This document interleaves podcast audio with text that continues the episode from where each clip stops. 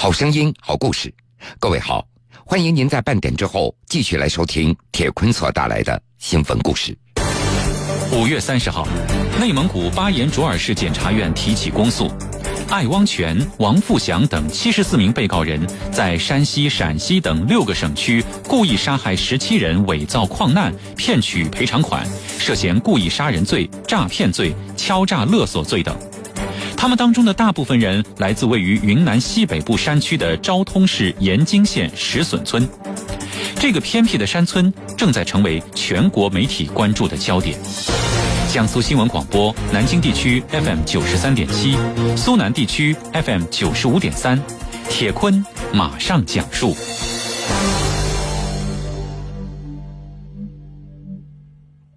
二零零三年上映的一部电影《盲井》。不知大家伙看过没看过？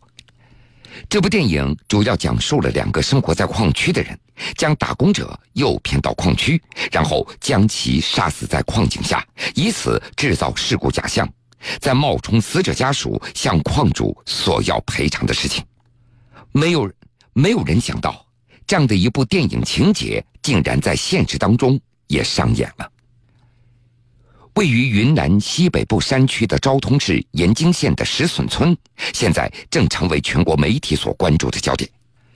石笋村之所以被迅速的关注，起因于五月三十号内蒙古自治区巴彦淖尔市检方的一份公诉书：七十四名故意杀人、伪造矿难骗取赔偿款系列案的被告人都被提起公诉，而这七十四名犯罪嫌疑人大都来自云南昭通市盐津县。而其中的五十多人，那更是来自石笋村。在当地，这些嫌疑犯的作案手段已经成为了不公开的秘密，而从事这种职业的人也被当地人称为“杀猪匠”。这些杀猪匠们结成同盟，出没于各个矿业大省。他们在自己制造的所谓矿难当中一夜暴富，又因为矿难的暴露而富亡。这些年。石笋村人的生和死最避不开的，大概就是“矿难”这两个字了。和大部分山区一样，石笋村交通闭塞，从昭通市到石笋村要转多趟车，要走五六个小时的山路。有资料显示，石笋村位于庙坝镇的西北，村子里有一千两百多户人家，常住人口五千三百人。大多数的村民都散住在大山深处，靠种植玉米在过活。村子里年轻人大都选择了外出打工。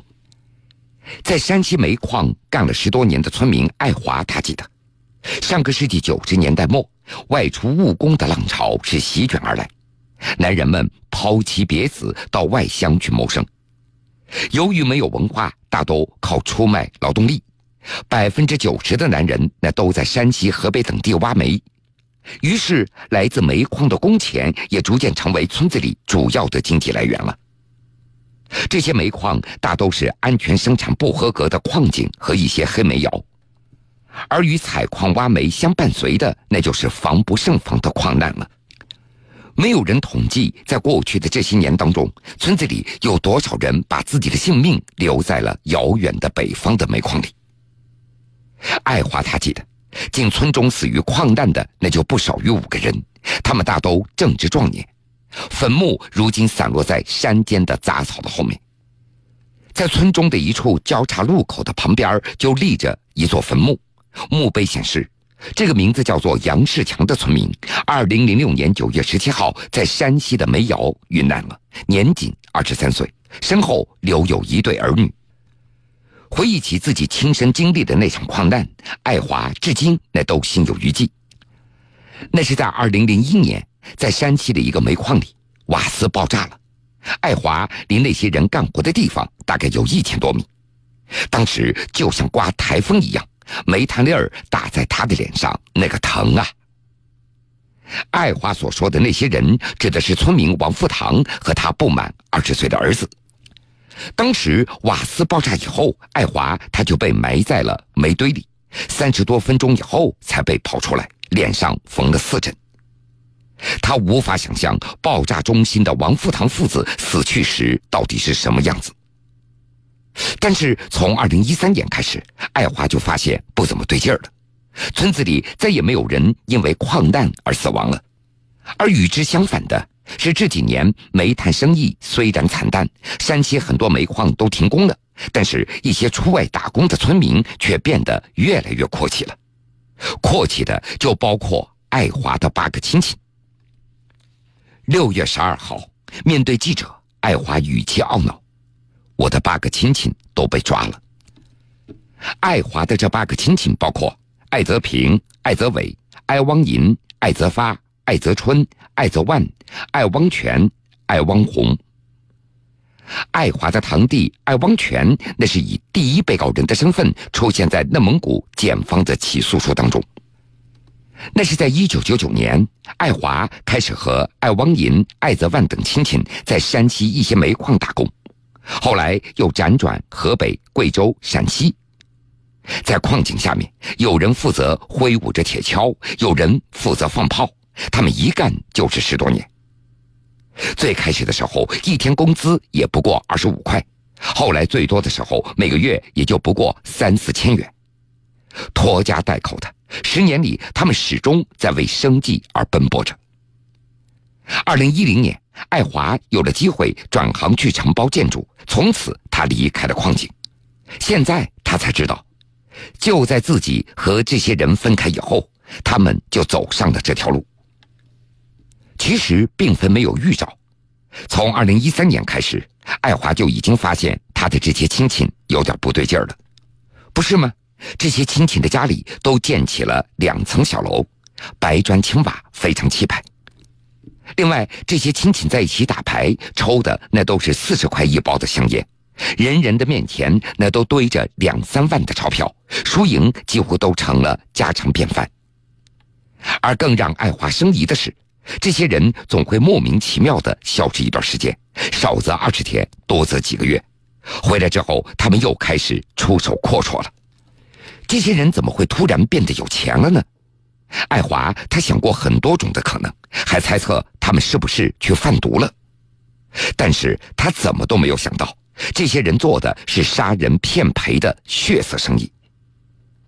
在警方披露的案情里，二零一四年在山东，艾泽平、艾泽伟、艾汪全找人冒充艾泽平的丈夫杨朝兵杀人之后骗取赔偿。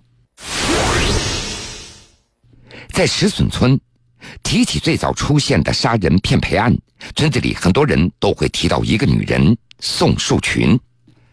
那是在二零一三年冬天，石笋村出现了一件让人津津乐道的绯闻。什么绯闻呢？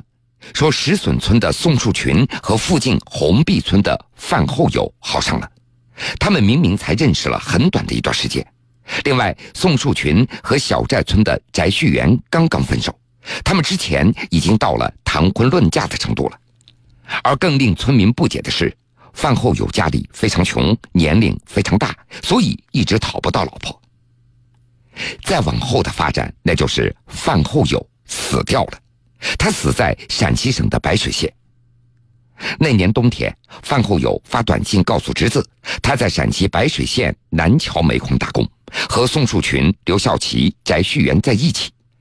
在发完这条短信以后，范后友从此失去联系。侄子怀疑他是不是遇害了，于是，在庙坝镇派出所报了警。果然，警方在调查中发现，范后友遇到矿难死掉了。至于此后爆出的杀人骗赔案，是如出一辙，那就是这些人先物色老家无钱娶妻、心智不高的一些男青年。通过色诱等方式骗到矿山一起打工，最后将其给杀害。宋树群也是目前大家知道的石笋村第一个因为制造矿难骗取赔偿被抓的人。熟悉村子里情况的人士也介绍，村中第一个被称作“杀猪匠”的人叫汪强文，绰号叫小王三。前几年他到山西做了上门女婿。山西那是煤矿遍布，杀人骗赔案件也非常多。一位村干部就推测，小王三儿也许就是在那儿学会了做这样的事情。一位熟悉案情的人士介绍，最开始那是本地人杀本地人，把那些流浪汉和无人照顾的人带出去打工，然后杀死。后来一些亲属慢慢的加入，犯罪团伙也就越来越大。主要是在外地找一些流浪汉在作案，条件那要与团伙当中的某个人相貌相像，用团伙当中这个人的身份证进入矿场。根据警方的介绍，在石笋村涉嫌杀人骗赔犯罪的嫌疑人当中，分为多个团伙，这些团伙之间又互相有交叉，有些人横跨几个团伙在作案。这些人虽然没什么文化，但是非常精明。每制造一起矿难，参与者大都有七八个人，内部分工明确，环环相扣，各司其职。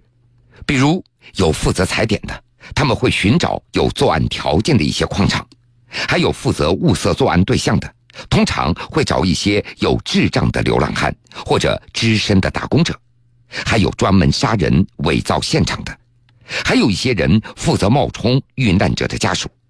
而这类角色通常都会由一些老人和女性所扮演。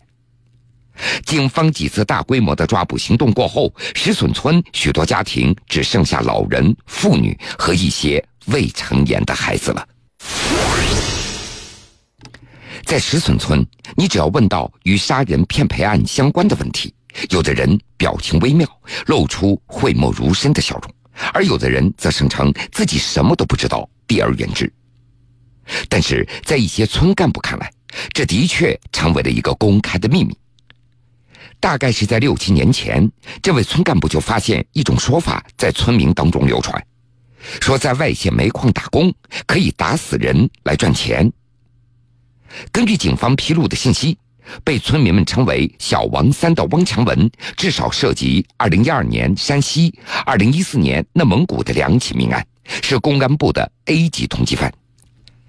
有人曾经劝他去自首，他却说不知道自己该从哪件事情说起。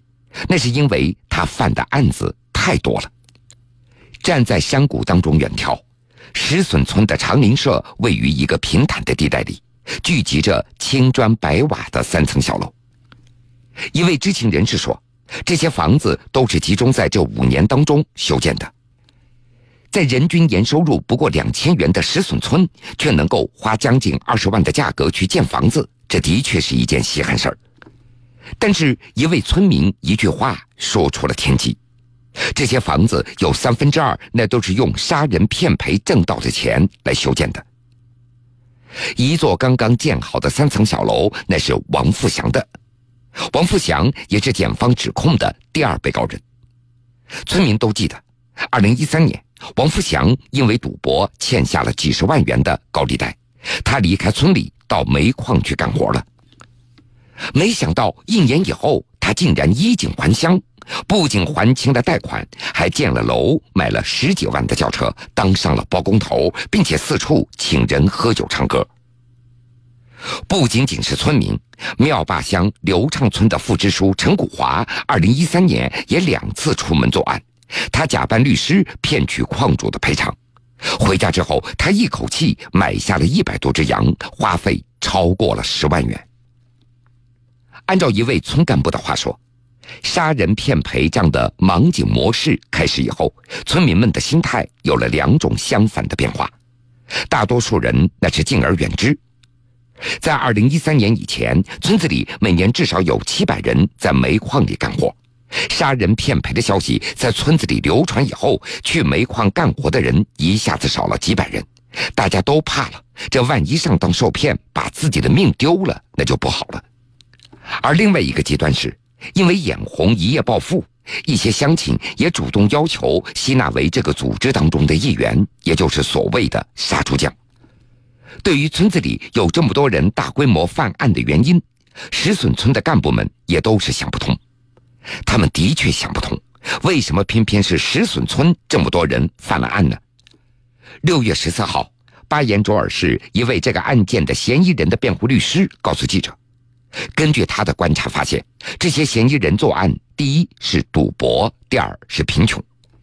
这位律师总结了一下，在这五十多个嫌疑人当中，犯罪情节较重的人往往有一点共同特征。那就是三十岁上下，受教育水平不高，常年游手好闲，涉赌成性。他们的身上常年背着债务，但是又习惯于不劳而获。一些犯罪嫌疑人在作案以后，他们又回到了石笋村生活着。在村民的眼中，除了一些嫌疑人高调炫富，那么也有一些嫌疑人那是在惴惴不安当中度过的。最典型的人，那就是村民王成文。二零一四年，警方的收网行动开始，王成文内心惶惶，在一次喝醉酒之后服毒自杀了。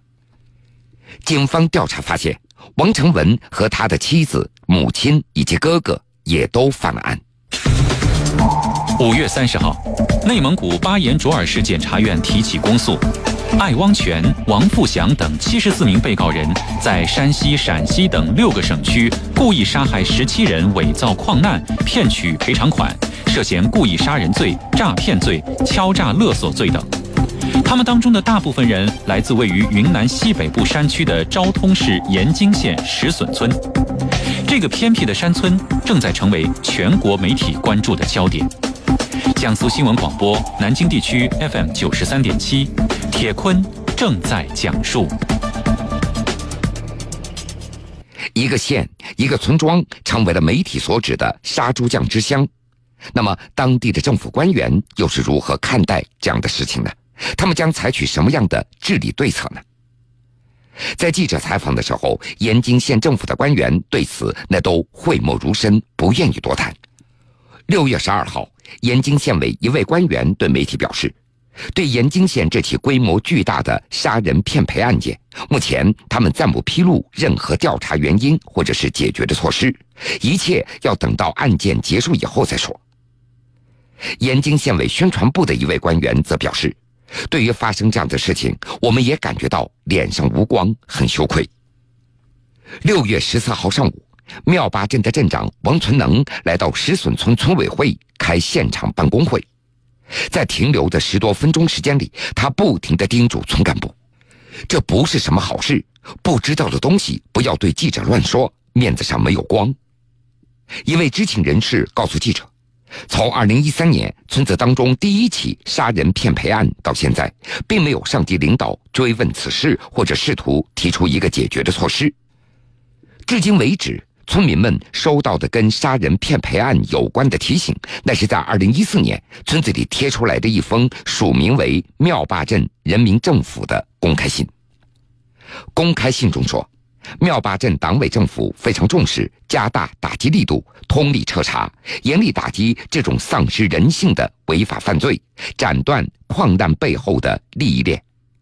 但直到现在，这封公开信仍然张贴在石笋村村委会的外墙上。记者在采访当中还得到一个信息：在这些故意杀人、伪造矿难骗取赔偿款系列案中，当地有多名村干部也涉案了。庙坝乡政府财政所的公职人员罗应富与此次系列案件中第二被告人王富祥以及村民艾汪莹合伙作案，是三起大案的策划者。还有庙坝乡刘场村副支书陈谷华多次假扮律师来骗取矿主的赔偿。有当地的村干部和村民说，在一个缜密的杀人骗赔的环节当中，开具死亡证明那是最艰难的一个环节了。难就难在需要与官方打交道，证明这个人已经死亡了，从而消掉户口，拿到矿主赔偿的钱款。而开具死亡证明的权利，那是由村干部在行使。据一位在石笋村工作多年的村干部所知，石笋村的主任毛富伟曾经至少两次为他人开具虚假的死亡证明，而至于被证明死亡的村民姓氏名谁，至今仍然无人知晓。至于一些嫌疑人作案之后又回到村子里，也成为大家心照不宣的事情了。为什么当地没有采取抓捕行动或者是其他措施呢？一位村干部叹了一口气：“他们都是外县作案的政府没有证据没法管。不仅没有办法管这位村干部还声称有些村民在作案之后回到家乡还会利用村子里的联防人员打探消息来了解一下警方的动态。好了各位非常感谢您收听了今天全部的新闻故事。我是铁坤想了解更多新闻敬请关注江苏广播网。vogs 点儿森根现实的是是非